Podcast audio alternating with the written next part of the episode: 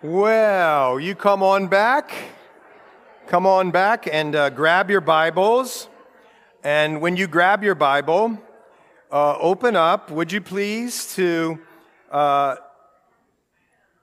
chapter 7 of the book of First Corinthians. Chapter 7 of the book of First Corinthians. But wait a minute here now. Somebody didn't tell me that it was their birthday today, so we have to sing again. Facebook is bad for a lot of things, but it doesn't fail on the birthdays. So Savannah's birthday is today. And you know, there's nothing like having a guest come to the church and then embarrassing them, right? So let's sing to Savannah, okay? Happy birthday to you. Happy birthday to you.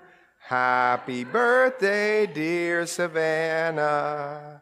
Happy birthday to you. All right. Well, okay, we're at 1 Corinthians chapter 7. 1 Corinthians chapter 7.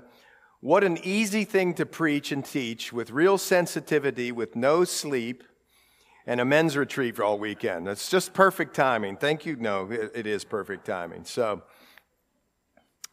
well, let me tell you a little bit about the church at Corinth. It's in Greece, but remember, it's dominated by the Romans.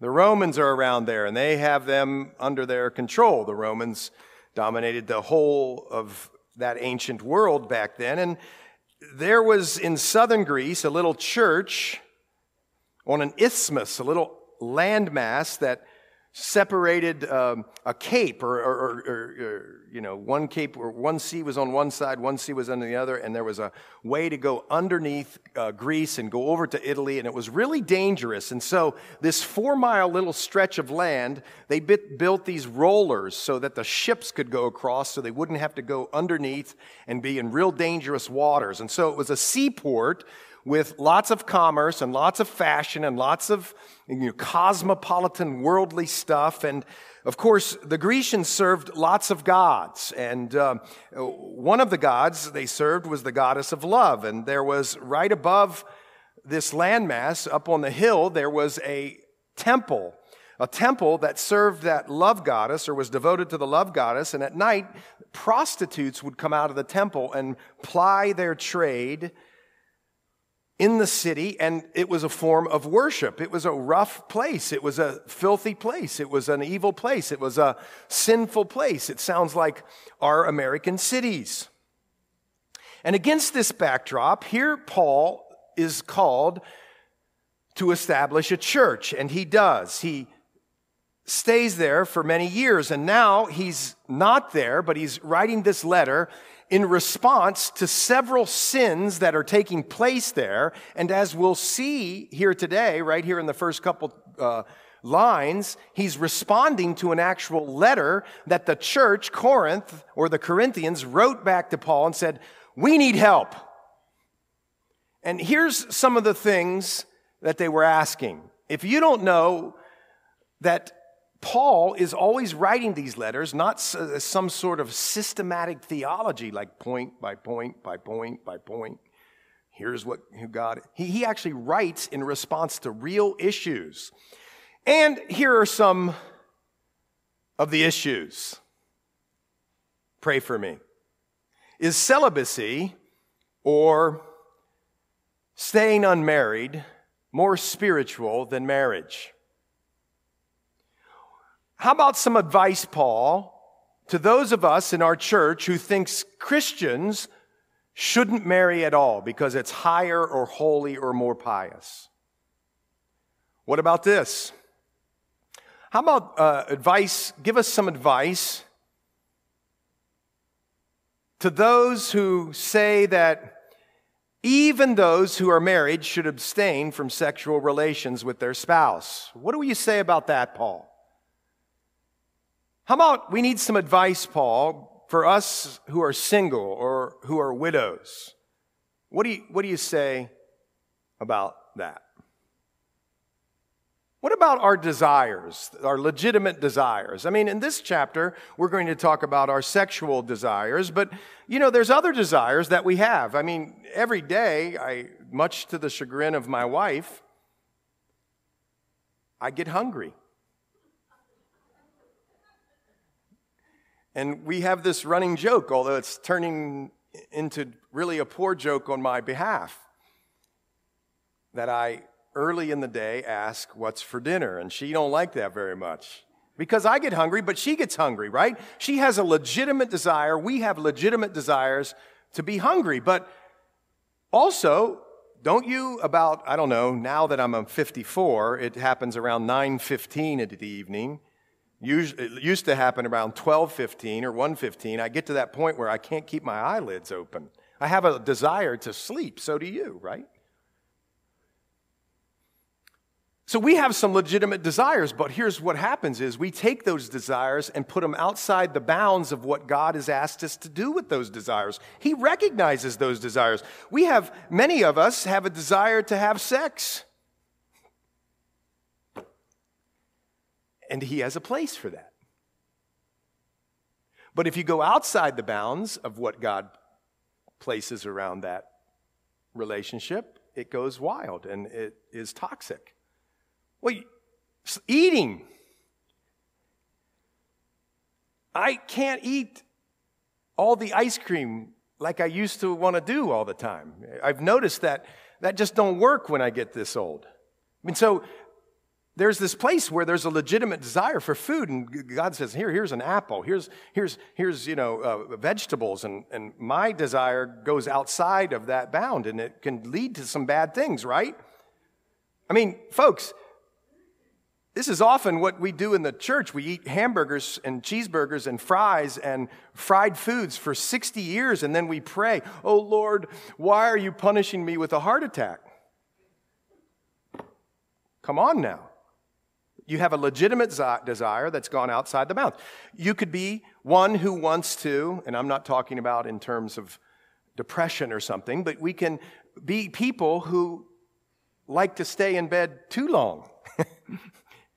It's a legitimate desire, but we can become lazy, right? There's a place for sleep. There's a place for food. There's a place for sex. But God is saying, as our good, good Father, that this, I want to build a fortress around these things, or I want to show you how to responsibly steward these things so, so that you'll thrive in this life.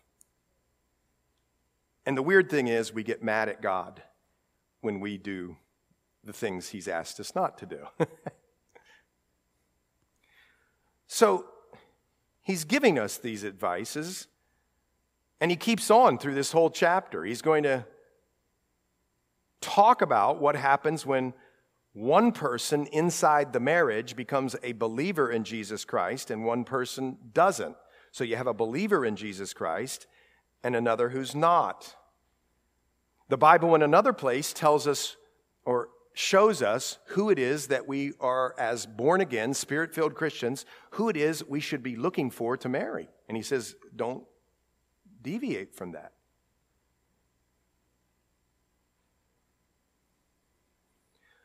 What else does he do? He gives us instruction to live our Christian life. Do you remember we were just saying, uh, free indeed? Don't you love to be free? Americans love to be free.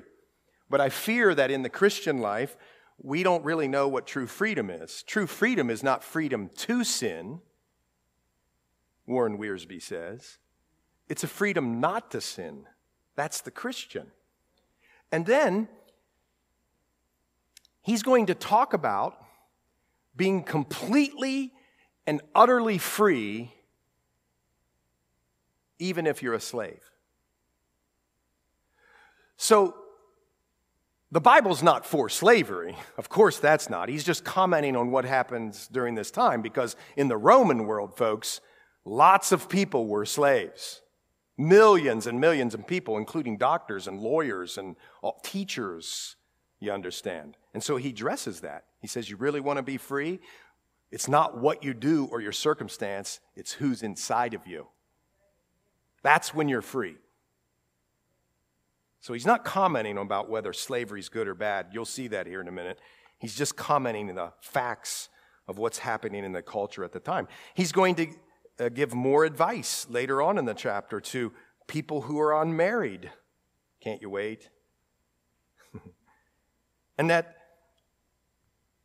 one of the things of marriage is it often can get people off track from serving the Lord. He's going to talk about that, and they want advice about that. And so we're going to take a look at it here in chapter 6, excuse me, chapter 7 of 1 Corinthians.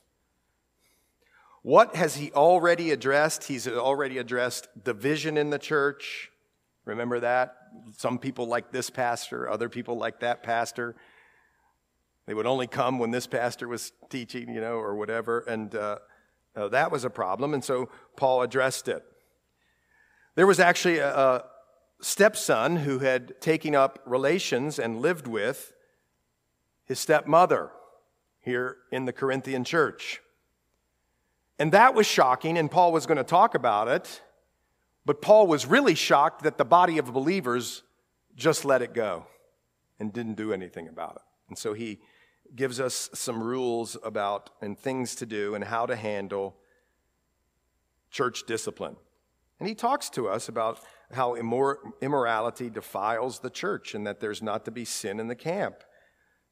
And then last week we talked about this, something very near and dear to my lawyerly heart how we're not to bring our disagreements into the world. Don't sue the brethren. So that's where we start today. We read this in verse 1 of chapter 7.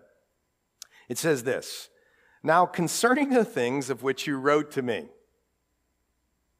I love it. He was addressing real world problems, the same problems that people come and ask us marriage, relationships, divorce. What, are, what do we think about all of these things? And here comes the letter, and now here comes Paul's response. I want to tell you this before you read this. This isn't where you derive your theology, your total theology, right here, of everything about love and marriage, or divorce, or singleness. You don't derive it from right here totally. You just get a little bit of it. You have to go to other places. In fact, Jesus talked about marriage, didn't he? Did he not? At the Sermon on the Mount. On the Sermon on the Mount. And we know right from the get go in the Bible, we know right from the get go that the man and the woman, did you notice what I said? The man and the woman exclusively are for one another. We'll read about it here tonight. There is some polygamy in the Bible, but the perfect will of God for our marriages is that it's exclusive between a man and a woman. And what are we to do? We're to leave our father and mother. I have a whole sermon about that. You're to leave your father and mother. Not that you don't continue to honor them, not that you don't continue to visit them, not that you don't continue to help them, not that you continue to go over and have Sunday dinner. No one's saying that. But you don't live out your marriage with your mom and dad, folks. The gospel, you learn to live the gospel between you and her, or her and you, man and wife, wife and man, and you leave and you cleave to your spouse. That's God's design for marriage. And you become one. That's this. You're becoming one all physically. Yes, you're becoming one physically. You're becoming one spiritually and emotionally. And that's what marriage is about. And it's a lifelong learning process, isn't it? Paul calls it in Ephesians 5. He uses this really dramatic Greek word mysterion. It's mysterious, and yet it's a picture of Jesus Christ and his bride, us.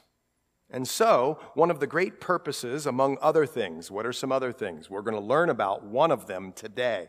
One of the things that you're going to learn about today, you're going to read it and you're going to be shocked a little bit. You're going to say, Is that the purpose of marriage? And I would say, No, it's one of the purposes of marriage. But the great purpose of marriage is that you're shouting with your marriage the gospel, look at this, to all the world.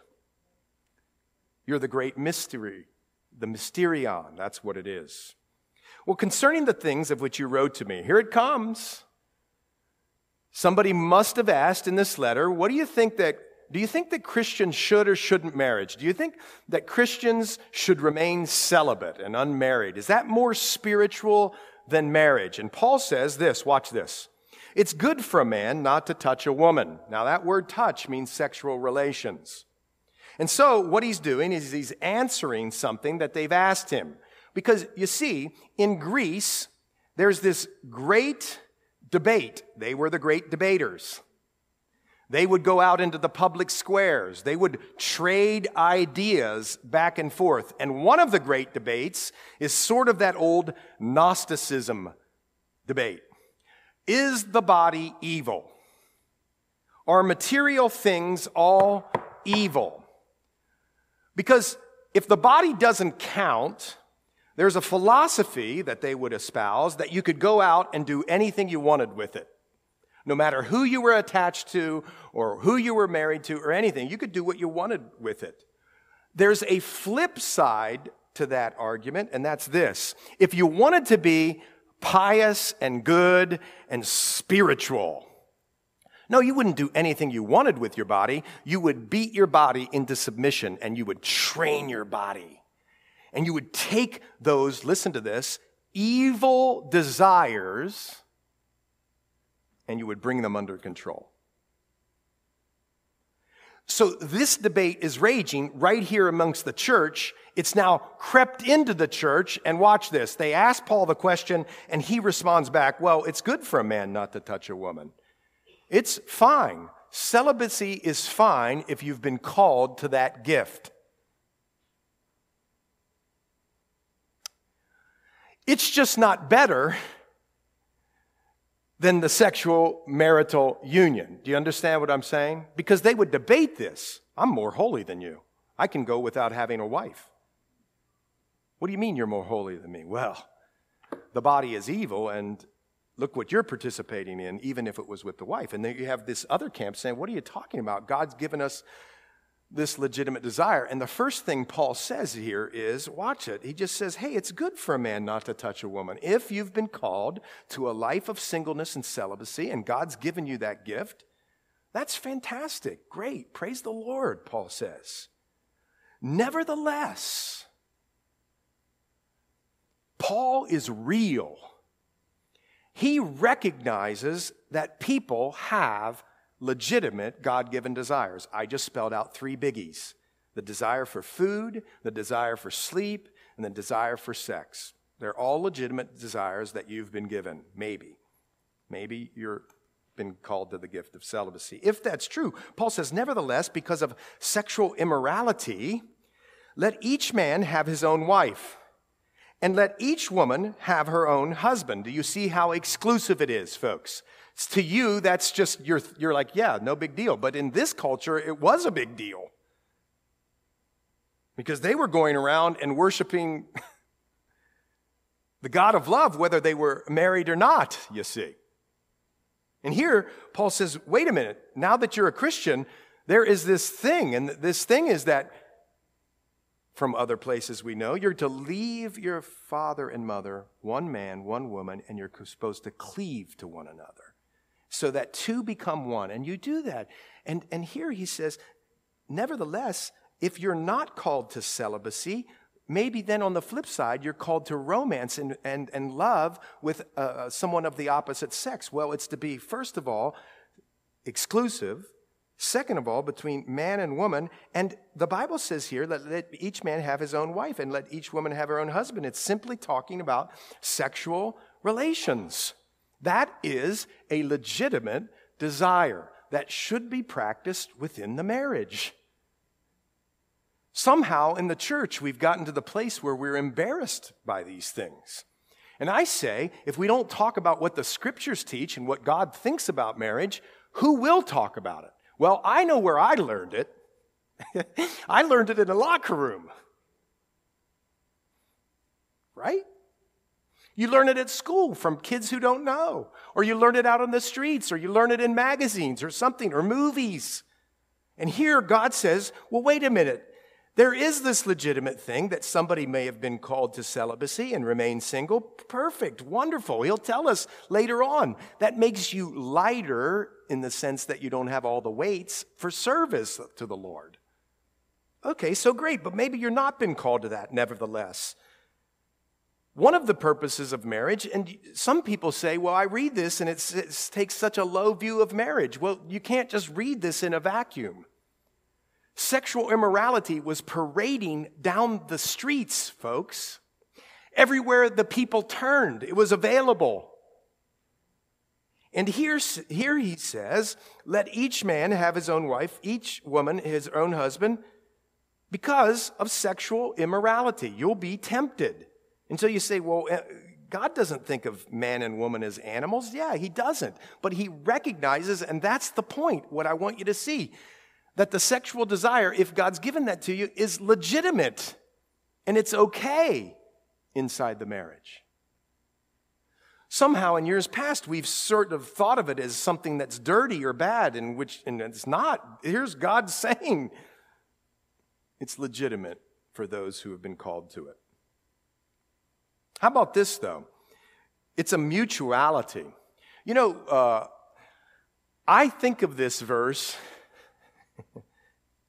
well, I'll keep going. Let the husband render to his wife the affection due her, and likewise also the wife to her husband. And that's a real interesting word, affection. It's like taking a piece of yourself in the Greek and giving it to your wife.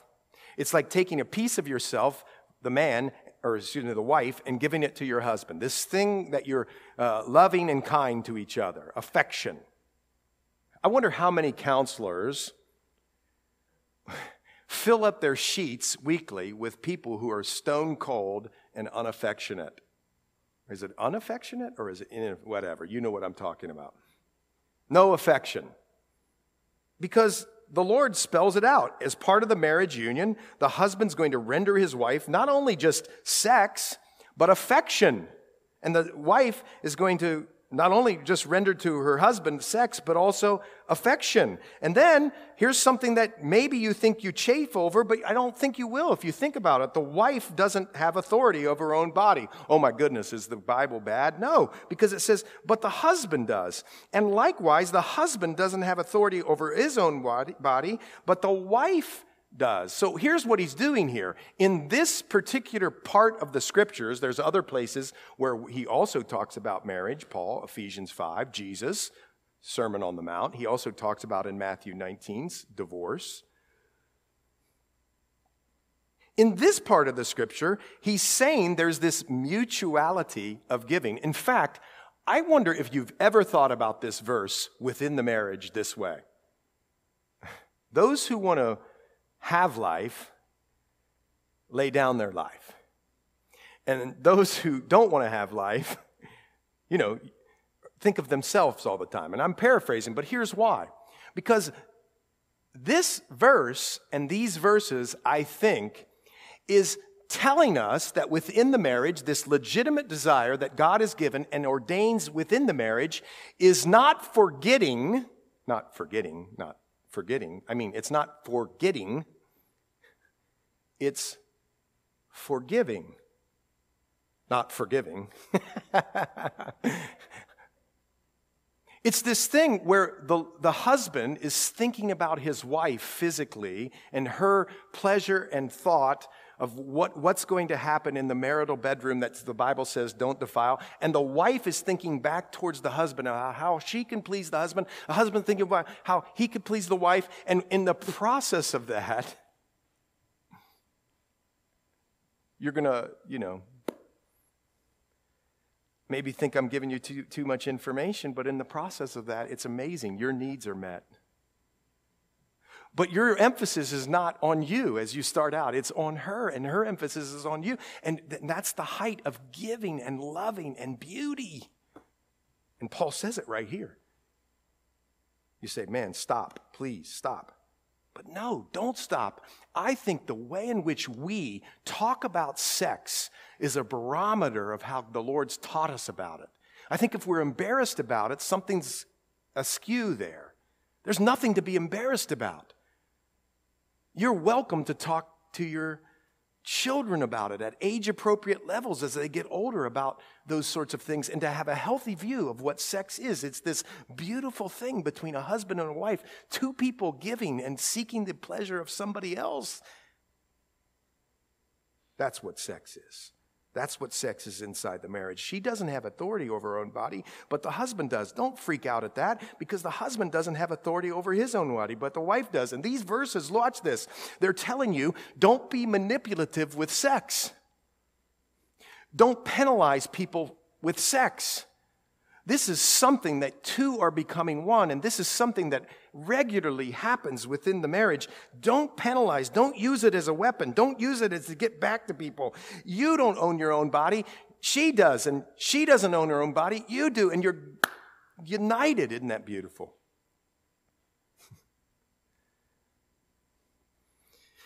And likewise, or excuse me, and do not, verse 5, deprive one another what? Of sex, except with consent for a time, that you may give yourselves to fasting and prayer and come together again so that Satan doesn't tempt you because of your lack of self control. Don't deprive one another. See, there's no manipulation in this thing. There's no getting back at somebody. We're not depriving one another. We're pouring out to each other on a regular basis because we're saying to one another again and again in our marriages, I choose you. You, you know what part of love is? Man, I don't like this. Maybe Jan likes it, but I don't like this. Maybe it's my pride. Oh, I think it might be. It's taking your heart and saying, Here, and trusting them. And they're not perfect. And you're not perfect, but that's what it is. In other words, you're vulnerable. And what is sex? Could there be anything more vulnerable than that? And there's one person and one person only that that happens with. Hmm. Real love. Well, don't deprive one another except with consent for a time. Is there any rules in, within your marriage in which you would withhold uh, sexual relations? Now, by the way, just time out. No one's saying you lord it over people and you got to, you know, have, you, know, you, you can have a headache. And sometimes you're tired. Of course, you're tired. And yes, those are all legitimate and okay.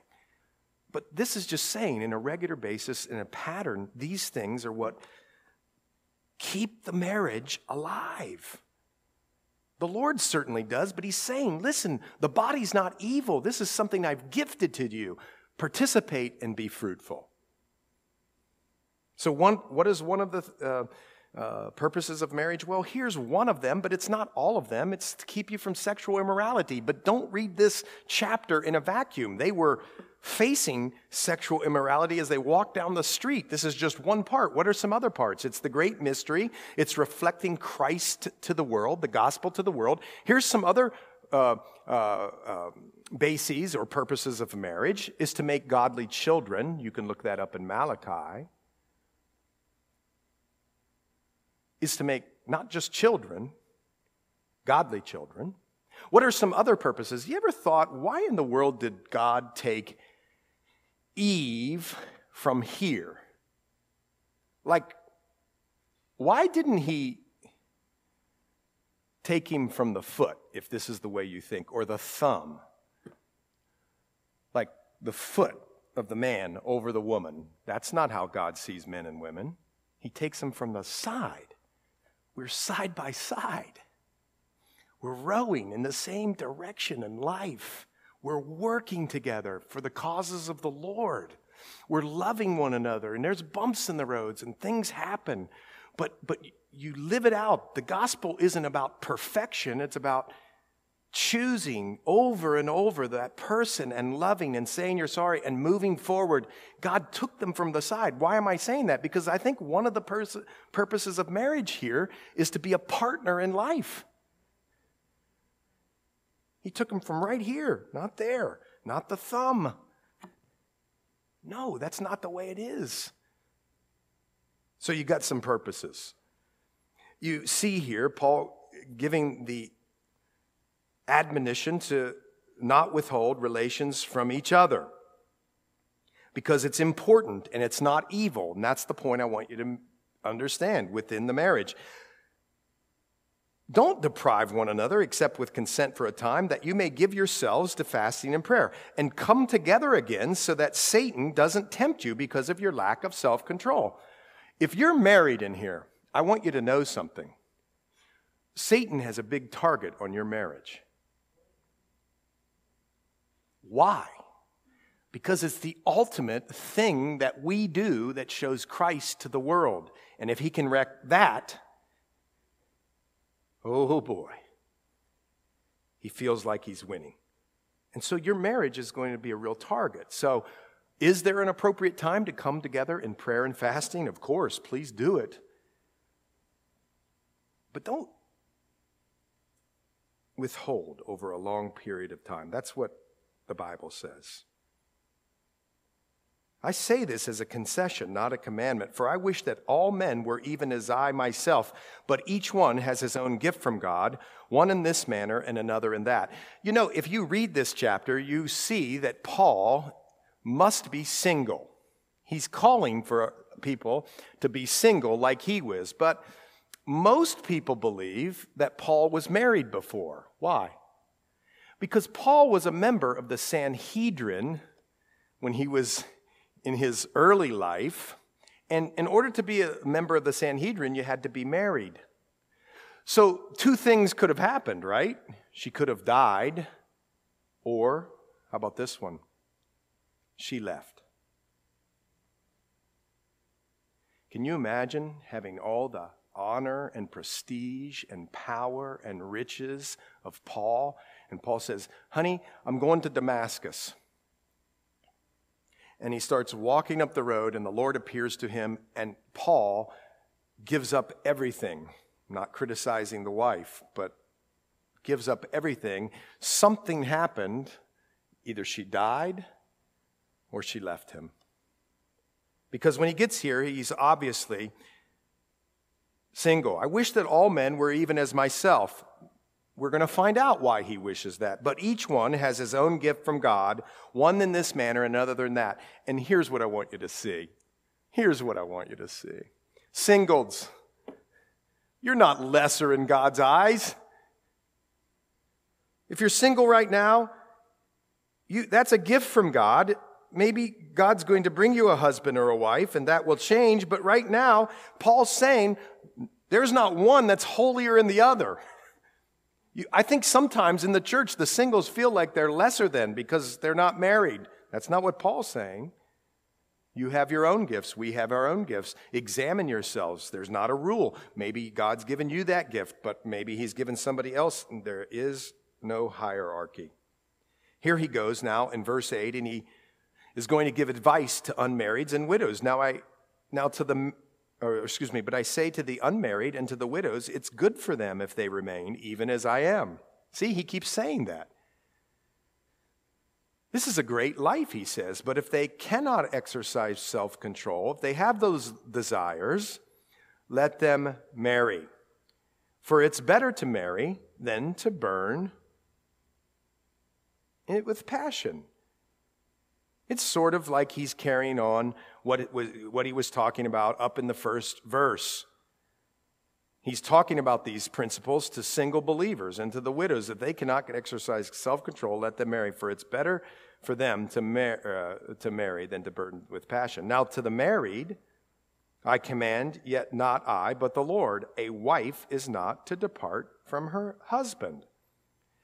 But even if she does depart, let her remain unmarried or be reconciled to her husband. And a husband is not to divorce his wife. The, or the, Jesus talks about this, doesn't he, in the Sermon on the Mount?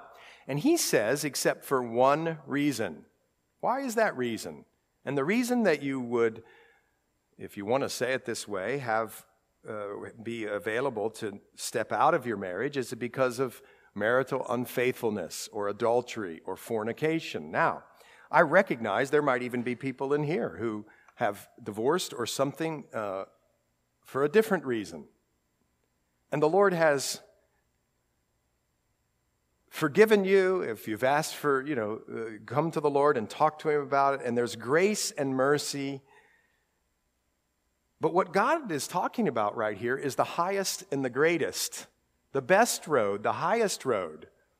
You ever read that little, convicting little book in the Old Testament called Hosea?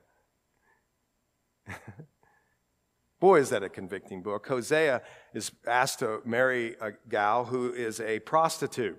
And God asks him to do it, which you're like, what?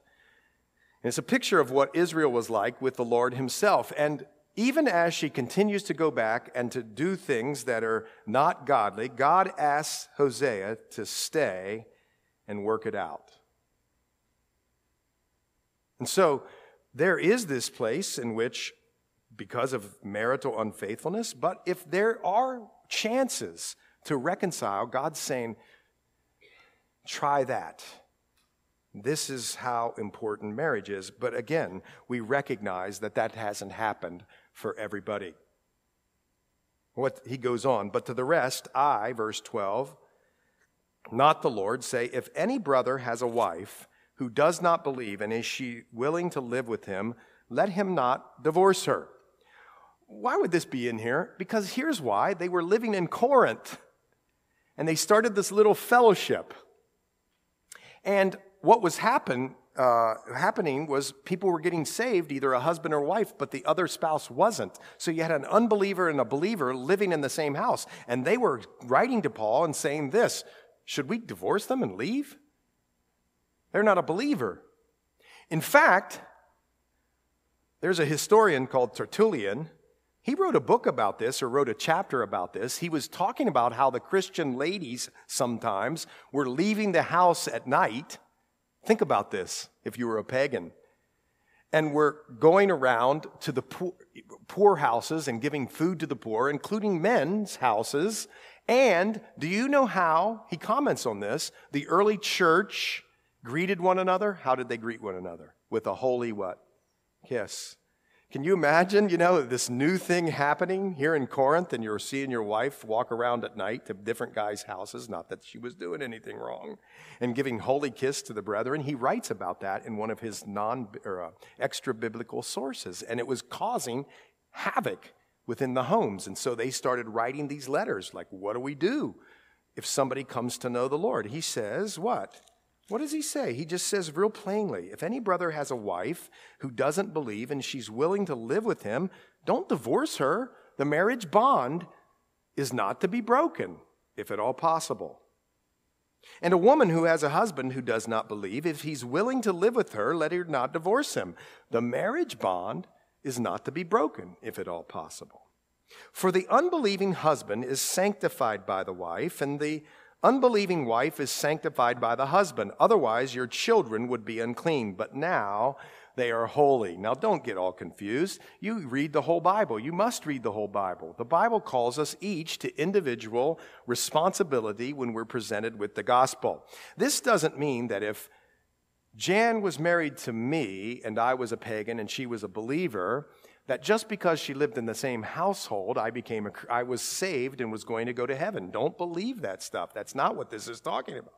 What this is talking about is that Jan, in this case, would still exert spiritual uh, influence over me through the Lord and our children. Do you get that? You're going to have a presence there. There's going to be a base there. There's going to be a teaching. Even though there's some tension in that area in the home, there's going to be a teaching. There's going to be a foundation that she's going to set through the Lord to me. And so Paul says, Do you see how important it is to get people to heaven? Here in this chapter, he's talking about. Well, if she, he's not a believer, don't leave. You still have an influence there, and you're still going to have an influence on your children. It's important. When I read this, I get it. I do think about the things that it says to us as marrieds or divorced or single. I do think about those things. But the one thing that comes screaming out of this chapter, if you'll look, is that there's something greater and higher going on than just our normal mundane lives. And that's that God wants people to join him in heaven for eternity. That's what I see.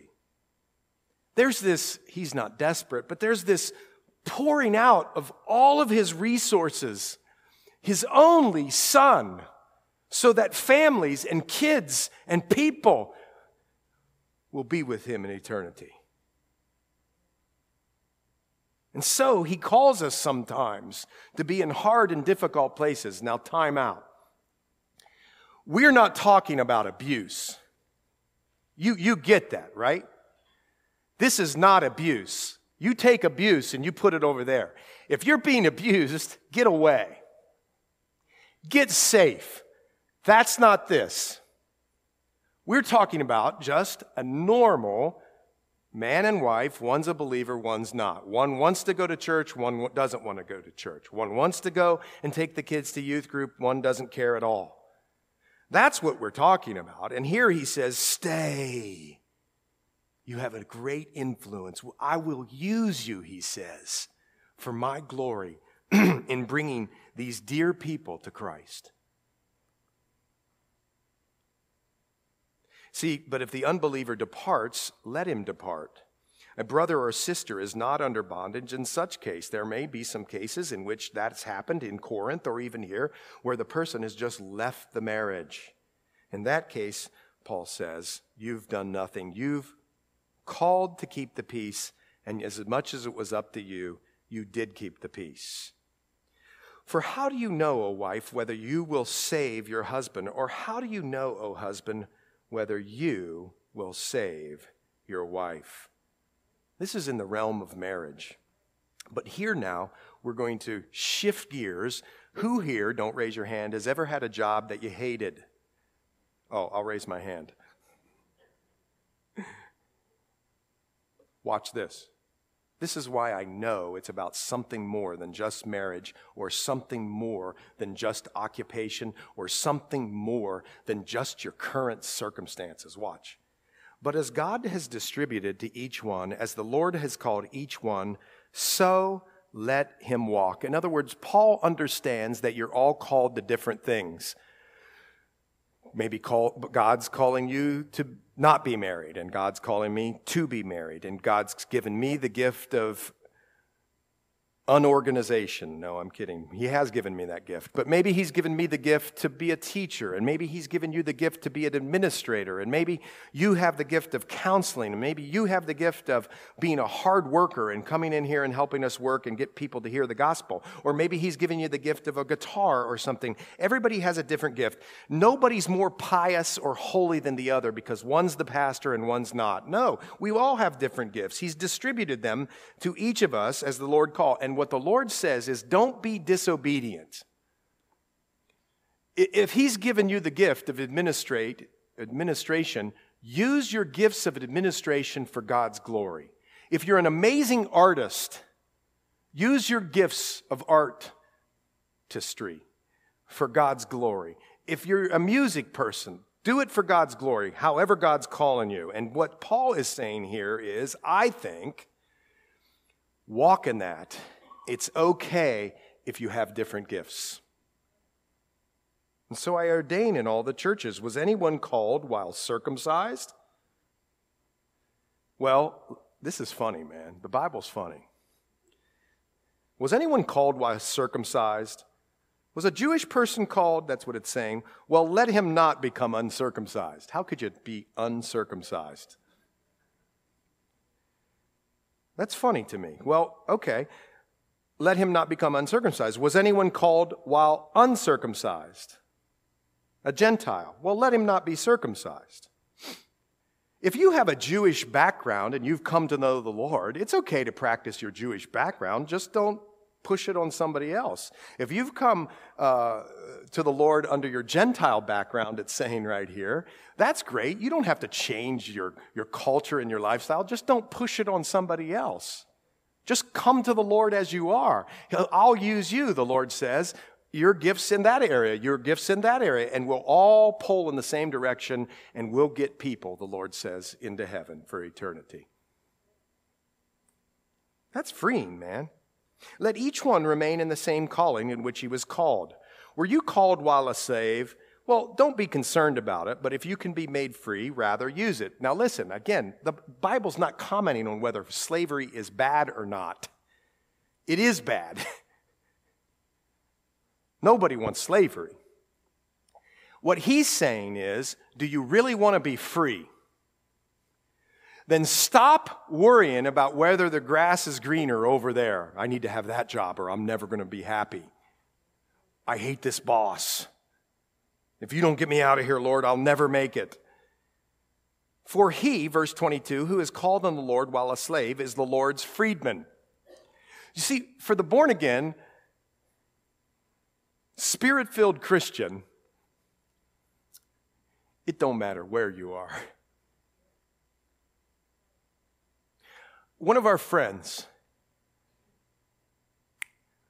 Roger Ziegler, has a dad named Roger Ziegler. Isn't that funny?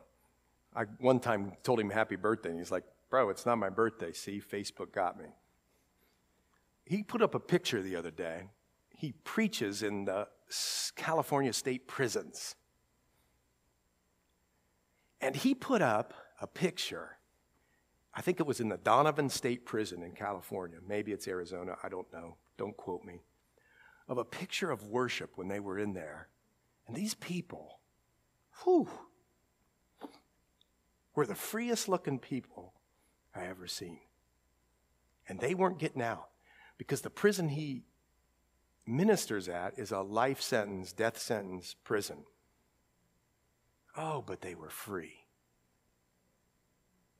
See, what he's talking about here is this internal freedom your circumstances, maybe you are called and you've been put in a place where uh, it's not a very good job or you don't really like your boss and he comes down on you. Well, if you don't go there, who will? Yes, put your resume out if you want to do it and pray about it, and maybe the Lord moves you on. Sure, but while you're there, you glorify the Lord. Maybe no one will ever talk to that boss about Jesus but you.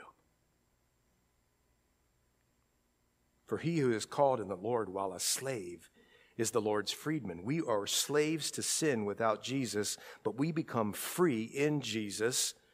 Likewise, he who is called while free is Christ's slave.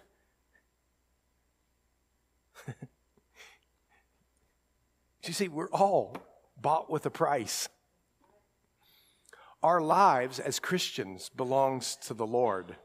So you can run around and tell everybody what you're going to do and your agenda. That, I guess, is okay. Not really.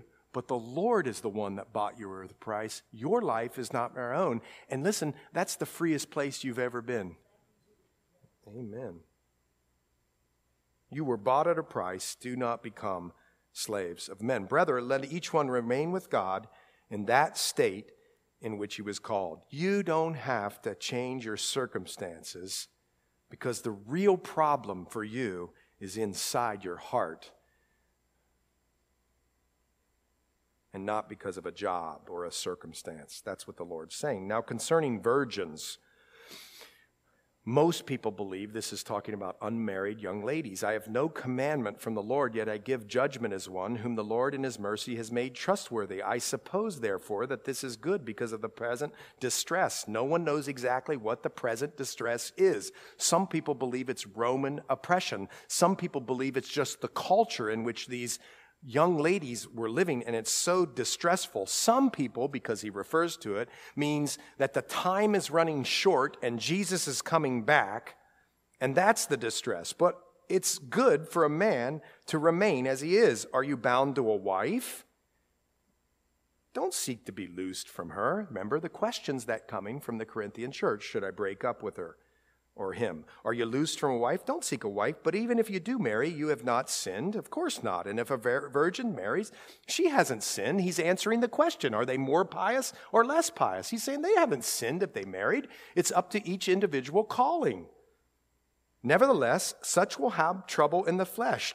But I would spare you. See, Paul puts his own opinion in there. He's like, wow, I'm serving the Lord, and the God's given me this gift now, and it's just lighter traveling. Tr- folks, It's just so true. Right? When you get married, what starts to happen? There's this thing called a mortgage. And people have to pay it off. Can you believe this thing? And you pay it off and you worry about the, and things happen. And then the kids, you know, fall down. And, then, you know, woe of all woes, your kid doesn't make prom king or prom queen. And it's just a big catastrophe in the house. And you, you start getting embroiled in things that are lower not necessarily bad, but just lower than what God is asking us to do is to serve Him. But you can do it successfully as married. But see, these are the things that you talk about before you get married. Are we going to row in the same direction? Do you want to be a missionary? Where can we serve? What can we do? Can we do a home fellowship? And all of those things take partnership and talking and praying. So you can do it successfully. But what Paul is saying is it's a little bit more difficult because I don't have to put lids back on things. I don't have to put up the toilet seat. No one cares, Paul says. I can just go where I want. I can go over across the ocean. No one cares. I don't even have to say bye. Nothing. I just go. But here, if I go across the ocean and I'm doing, I got to take care of things here. It's more preparation. That's all Paul's saying. He's not saying it's bad, it's just different and heavier. But this I say, brethren, the time is short. See that? He's living in the light that Jesus is coming back for us. So that from now on, even those who have wives should be as though as they had none. Those who weep as though they did not weep. Those who rejoice as though they did not rejoice. Those who buy as though they did not possess. And those who use this world as not misusing it. For the form of this world is passing away. He's just saying to you and to I, do you recognize when you get wrapped up in all that silliness, none of it matters? The only thing that are going to matter in heaven are the things like love, joy, peace, and righteousness and kindness. Those are the things that matter. Forgiveness and sharing the gospel and bringing people to Jesus. And so, whatever happens, whether you're single or married, is that the trajectory of your life? Whew. What a perspective. But I want you to be without care. He who is unmarried cares for the things of the Lord. Now, how he may please the Lord, but he who is married cares about the things of the world, how he may please his wife.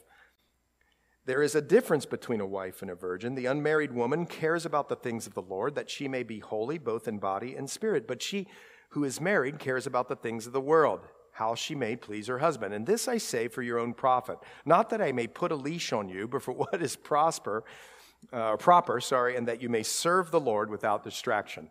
Here's what I want you to remember from today. Wherever the Lord's called you, married, unmarried, how about this? You've made mistakes in your sexual life and now you've repented and you're coming back to the Lord. Or maybe you're starting out in a new marriage. By the way, the Bible says if you're going to get married, marry somebody who's a believer. Maybe all of these things are happening. Uh, what he's saying here is whatever God's called you to, watch this. Serve the Lord without distraction. You can still pay the bills, run to the PTA meetings, take kids to soccer, and still be serving the Lord. But it takes prayer and planning and two people who are on the same page if you, you're married. You got it? All right. But if any man thinks he is behaving improperly toward his virgin, if she is past the flower of youth and that it must be, let him do what he wishes. This is fascinating. He puts this in there. He does not sin. Let them marry. Nevertheless, he who stands steadfast in his heart, having no necessity, but his power over his own will, and is determined in his heart that he will keep his virgin, does well. So then he who gives her in marriage does well, but he who does not give her in marriage does better. And there's a whole debate about what this is about, but here this is clear, and I wish the young people were here. And parents are going to say, Amen. Don't go around dating people, young people, and hiding it from mom and dad. No, in fact, Find the blessing from mom and dad. Talk with mom and dad about who it is and have this interaction back and forth. Here, there must have been something where the father was real instrumental and he gives her in marriage. And if that happens with the blessing, the marriage does well, but he who does not give her in marriage does better. In other words, Paul's showing his slant towards singleness. A wife is bound by law as long as her husband lives, but if her husband dies, she is now at liberty to be married to whom she wishes, only in the Lord. Hey, widows, same thing. Marry in the Lord, but she is happier if she remains as she is, according to my judgment. And I think I also have the Spirit of God. You're like, wow, what just happened in here? You say, man, you know, I came for the body life sermon. Do you know how many lives get so off track and wrecked because of these issues. So much so that they're so distracted from serving the Lord, basically, their lives have come to a screeching halt in serving the Lord because they're dealing from the trauma and the wreckage, which is real. I'm not saying it's not. And the Lord is saying if you want a healthy relational life,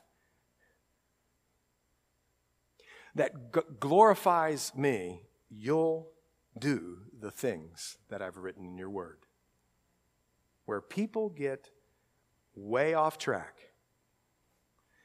is when they let a desire run wild. Let's pray. Well, Lord, we do. We this is a hard word and uh, makes us uncomfortable sometimes. And yet, Lord, you've given us these pleasures and gifts to show your glory to the whole world. Lord, may you help us have a attitude for eternity, setting our minds on things above, even in our marriages, even in our workspaces, even in our extracurricular events. Lord, wherever you take us, may you fill us as ambassadors for Christ to teach a hurting and dark world and to love a hurting and dark world. In Jesus' name we pray. Amen.